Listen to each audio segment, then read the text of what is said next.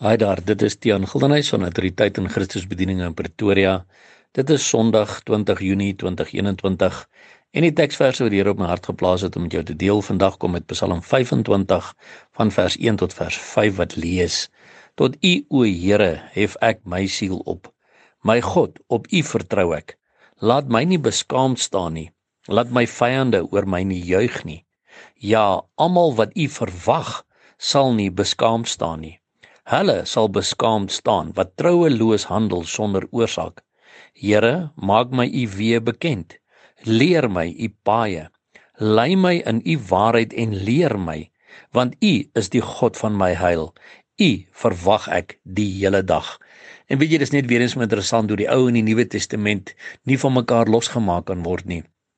Want dit wat Dawid hier uitroep is ook vandag nog elke gelowige, elke kind van die Here se uitroep om te sê Here, ek hef my siel tot U op my gedagtes, my wil, my emosies wil ek vasmaak aan die Here. Ek wil konsentreer op wat die Here my wil leer. My God, op U vertrou ek. Want my broer en my suster in hierdie eindtye kan ek en jy op niks anders te vertrou as op God nie. Ons het niks anders om aan vas te hou as aan God nie. En onthou die Bybel waarsku ons ook, vervloek is die mens wat op die mens vertrou. So ons mag geen vertroue in enige mense plaas nie, maar my God. Op U vertrou ek, laat my nie beskaam staan nie. Sien hy sal ons nie laat beskaam staan nie en laat my vyande nie oor my juig nie. So maak nie saak wat mense aan ons wil doen nie, maak nie saak wat se vervolginge daarteen ons kom nie. Hulle sal nie oor ons juig nie want hulle sal voor God beskaam staan.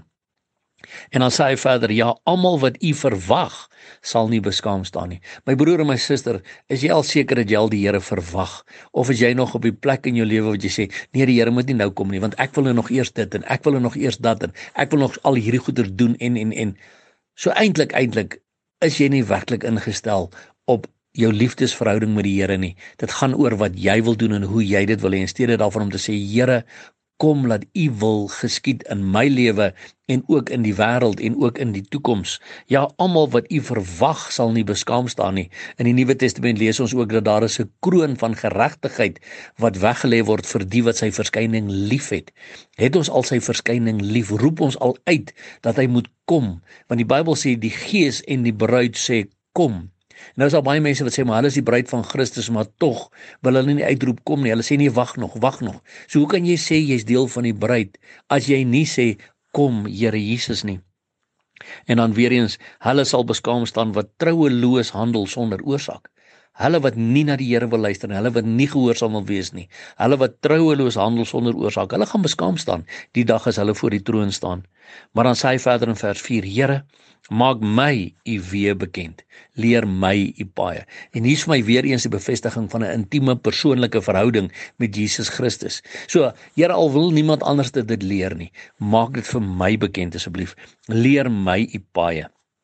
Vers 5: Lei my in u waarheid en leer my, want u is die God van my. Jy sien, Dawid het iets daai tyd al besef, want sonder God kan ek en jy niks doen nie, maar net God kan ons in sy waarheid lei en net God kan ons leer, want die Bybel sê die Heilige Gees leer ons die volle waarheid.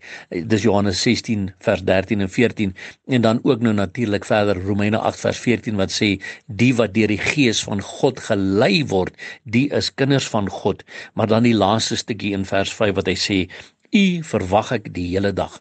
My broer en my suster in hierdie eindtye waarin ons leef, kan ek en jy ook sê Here, ons verwag U elke dag en die hele dag, want sy koms is baie naby. Dit kan vandag wees, dit kan môre wees, dit kan oor 'n week wees. Maar die punt is, is jy al by 'n punt om te sê Here, ek verwag U die hele dag. Enige oomblik van enige dag is ek gereed dat Jesus kom om ons te kom haal. En daarom wil ek net vir jou bemoedig hierdie volgende paar dae met hierdie paar verse. Vertrou op die Here want almal wat hom verwag sal nie beskaam staan nie. En vra hom om sy weë aan jou ook bekend te maak en sy paaie vir jou te leer deur sy Heilige Gees. Om jou te lei in sy waarheid en om jou te leer. En hy sal dit doen want jy sien hy's 'n getroue God en hy's 'n liefdevolle Vader. En omdat hy getrou is is hy getrou in sy woord en weet ons is die koms van die Here Jesus baie naby.